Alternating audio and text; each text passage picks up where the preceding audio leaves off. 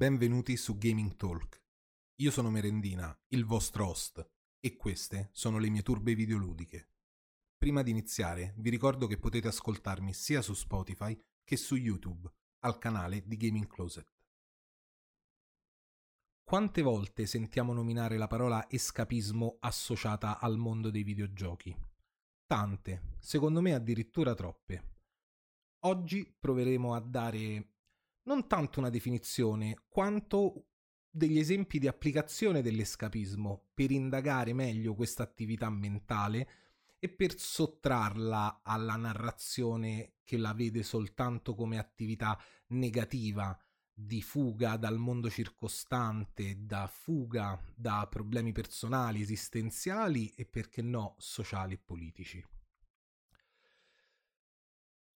Certo è che l'escapismo è un fenomeno psicologico, studiato di recente, ovvero nell'ultimo secolo, ma anche un po' di più, soprattutto in psicologia. Ma è un'attività della mente probabilmente ancestrale e che a seconda dei secoli che attraversa può essere riferita a determinate pratiche piuttosto che ad altre. L'escapismo è ciò che, detto nella maniera più volgare possibile, nel modo in cui viene trattato ultimamente, trasporta tanti videogiocatori in mondi alternativi dai quali sottrarsi agli impegni della vita quotidiana. Ebbene, è certamente vero, ma è certamente vero soltanto in una delle sue forme, o meglio in una delle sue degenerazioni. L'escapismo come allontanamento dalla realtà può avvenire tramite qualsiasi attività mentale o fisica, tramite l'assunzione di sostanze, l'alcol, qualsiasi droga, tramite lo sport, tramite anche le più nobili delle passioni come l'arte, la pittura, la letteratura. E già qui dobbiamo notare come all'interno di narrazioni soprattutto antidigitali, anti-mondo tecnologico, diventi spesso uno, uno scotto da pagare per la propria passione. Come detto all'inizio, non vorrei dare qui una definizione di escapismo, quanto vorrei parlare delle sue differenti forme, le sue differenti applicazioni su di noi. Ci tengo a precisare anche che non soltanto in ambito psicologico viene studiata questa attività mentale, ma riguarda sempre di più, soprattutto nell'ultimo decennio, studi sociologici, studi neuroscientifici e studi teologici. Come dicevamo, riguarda tutte le sfere in cui può trovare applicazione. Mm, certo è che mm, quella così definita, in parte volgarmente fuga della realtà, è ehm, è un'attività che porta a una dispercezione. Penso che quella che più di tutti abbiamo sperimentato e che dobbiamo riferire indipendentemente da ciò che stavamo svolgendo all'escapismo è la distorsione temporale. Ora è molto facile mm, rappresentarla nel mondo videoludico dove appunto non ci si rende conto del tempo che passa fuori e anche quando si ha una presa di coscienza un piccolo ritorno alla realtà guardando l'ora in basso sul computer o con una telefonata, penso al telefono come, di distrazio- come fenomeno di distrazione assoluto. Anche, ripeto, presa coscienza di questo, non è detto che sia sufficiente per non farci continuare nella nostra attività. Di certo è che la distorsione temporale è il più forte sintomo di un'attività escapistica in noi. Qual è un errore molto comune, secondo me, che si compie riguardo questa attività? È quella di riferirla, quantomeno in ambito videoludico, e quindi di averne una minore comprensione, solo a un escapismo di realtà alternativa alla nostra.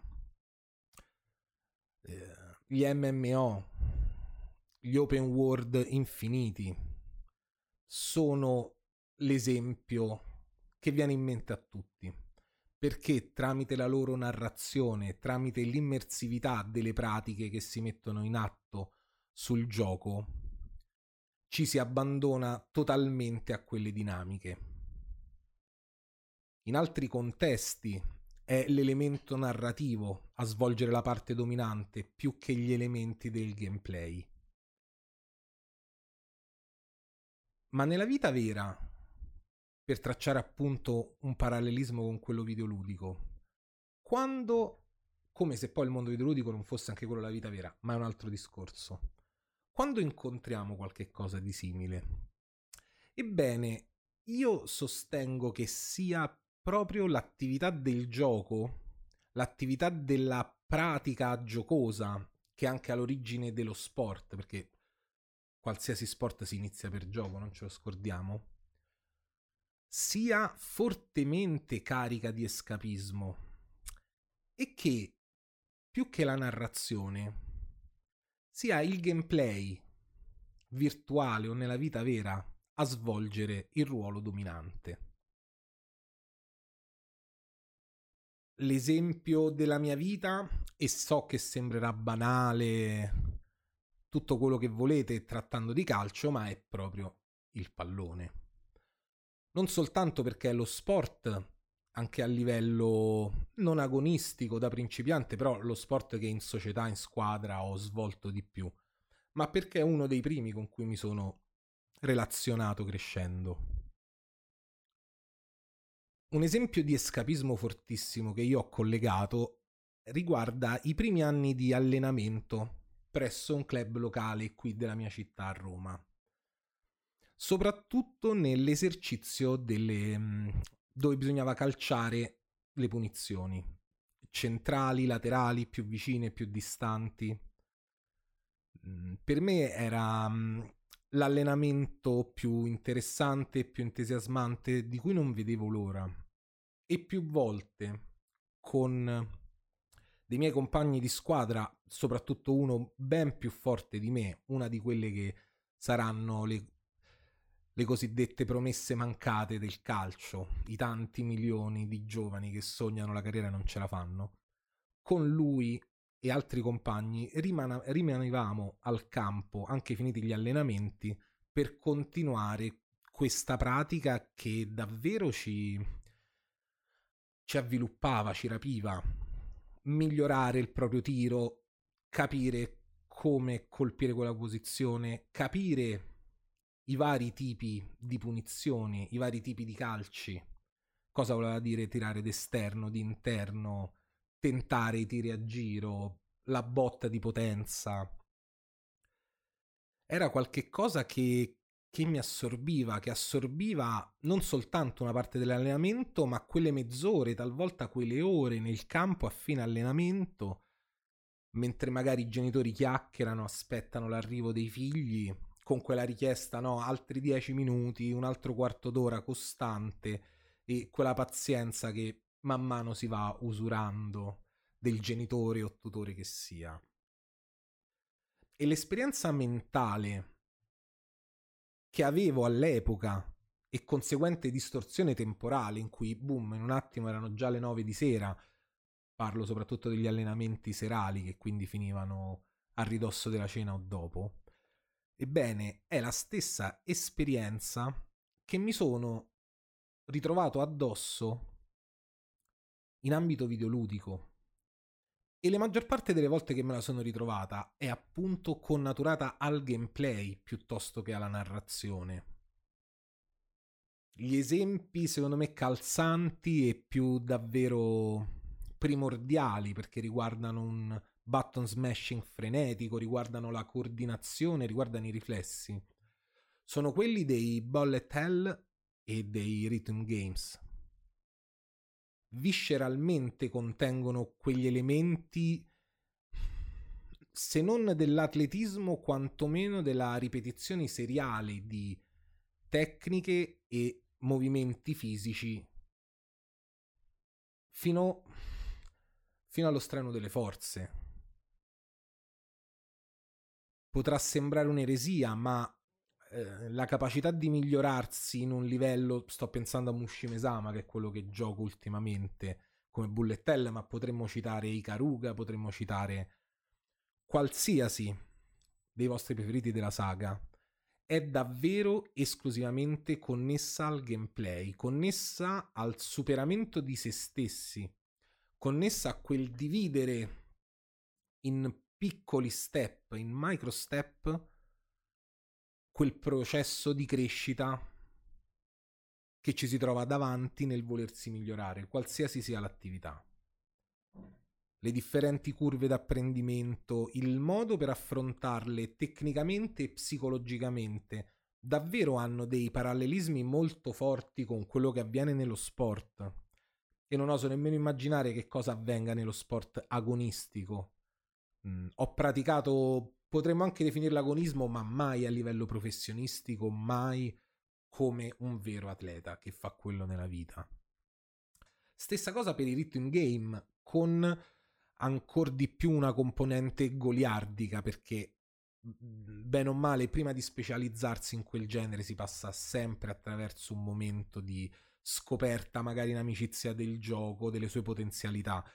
Soltanto dopo poi scatta quel, quella voglia di agonismo, proprio come nello sport.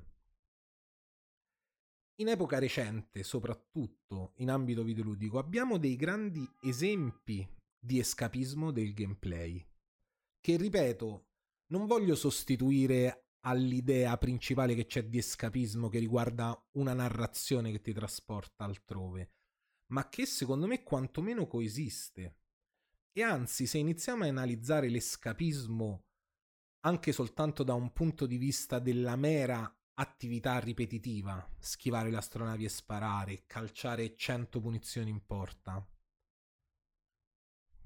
Si inizia a delineare come quella fuga della realtà non sia per forza in contrapposizione a un cattivo presente da noi percepito, da noi vissuto, ma sia soltanto come proiezione in un mondo alternativo di gioco, di svago, di competizione ripeto, abbiamo avuto tanti esempi quest'anno. Uno su tutti probabilmente è Sifu. Sifu, indipendentemente che amiate i giochi con gameplay simile, perché non è il primo, che amiate i giochi di botte, che siate patiti non soltanto di picchiaduro, ma magari eh, subbiate quella fascinazione del, del kung fu, delle arti marziali. Piace a tutti. Perché, o meglio, ha il potenziale per piacere a tutti nel momento in cui ci si diverte in quelle dinamiche parecchio aggressive di miglioramento e di perfezionamento dei livelli e il loro completamento. Prescinde dal genere di provenienza e lo sviluppo di tutto il gioco ruota assolutamente intorno al migliorarsi costantemente.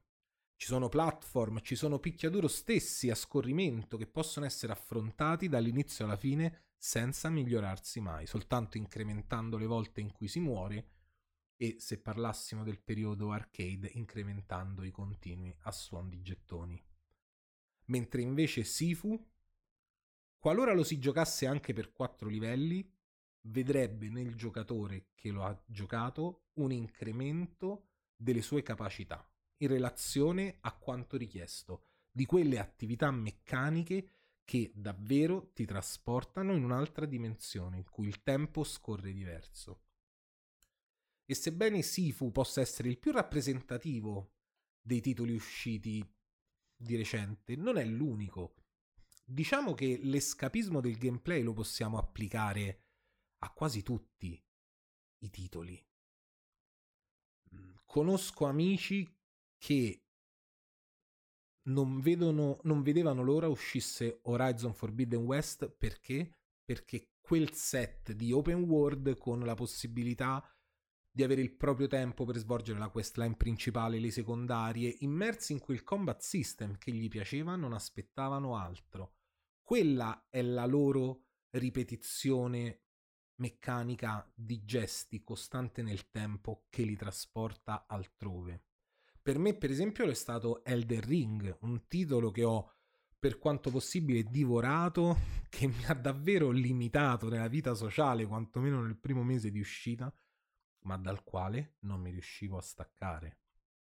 Un altro esempio, sebbene un po' più subdolo, è rappresentato da Diablo Immortal.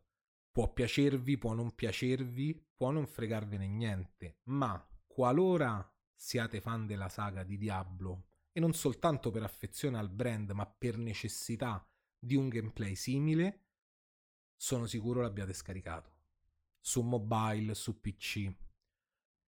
I fan di Diablo, dopo gli alti e bassi di Diablo 3, ma così attaccati a quella dinamica hack and slash, non aspettavano altro, o quantomeno parlo per me, nonostante il gioco non mi piaccia, a prescindere da tutta la diatriba del pay per win che, wow, è immane, è davvero di proporzioni bibliche,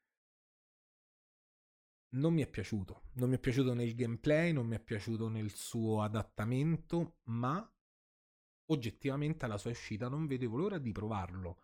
Non vedevo l'ora di riprovare quelle dinamiche provate in Diablo 3, ma che a loro volta non erano soddisfacenti quanto quelle provate e vissute con Diablo 2 il ricordo di quell'escapismo del gameplay mi trasporta per oltre 15 anni e mi trasporterà fino all'uscita di Diablo 4, annunciato ieri. E secondo me la riflessione sull'escapismo del gameplay è più attuale che mai, soprattutto in relazione a quanto avvenuto in, questi, in questo primo anno e mezzo di next gen sebbene si possa parlare di una, di una generazione corrente all'epoca del fine 2019 Nex, abbiamo, abbiamo difficoltà spesso a inquadrarla con il progresso estetico, con uh, le decine di remake, reboot, revamp in programmazione. Soltanto adesso sembra vedersene un'uscita, con titoli anche pensati soltanto per la nuova generazione e non pensati cross. Tutte le grandi uscite dell'ultimo anno e mezzo presenti su vecchia e nuova generazione hanno puntato sulla familiarità, sulla familiarità spesso del gameplay, soprattutto del gameplay verso, gli, verso i, videogiocatori. Ed è una familiarità che in certi casi ha pagato, Elden Ring per me è l'esempio più grande dove con qualche innovazione ma mantenendo quello che è fondamentalmente il set dei Dark Souls è riuscita a vendere come non mai. In un contesto narrativo sempre con i difetti ma sconfinato. Mentre invece un esempio negativo è stato quello di Far Cry 6 che con quel gameplay abitudinario identico da quasi una decade ha convinto soltanto una parte, soltanto una parte della sua fanbase ed ha scacciato tutti i restanti e potenziali giocatori. E badate bene, non lo giudico un brutto titolo qui, lo giudico un titolo targettizzato per la comfort zone dei suoi fan in una maniera differente, secondo me addirittura opposta a quella di Elden Ring, che invece è riuscita a sfruttare la comfort zone dei Souls player come ispirazione verso potenziali nuovi giocatori. L'escapismo esiste, non è soltanto un fenomeno psicologico negativo e probabilmente non è soltanto un fenomeno psicologico, è connaturato a noi e spesso nasce e si sviluppa da meccaniche molto più semplici, da vere e proprie meccaniche pratiche, nel caso di noi videogiocatori, meccaniche di vita. Grazie per aver seguito questo episodio di Gaming Talk, al prossimo.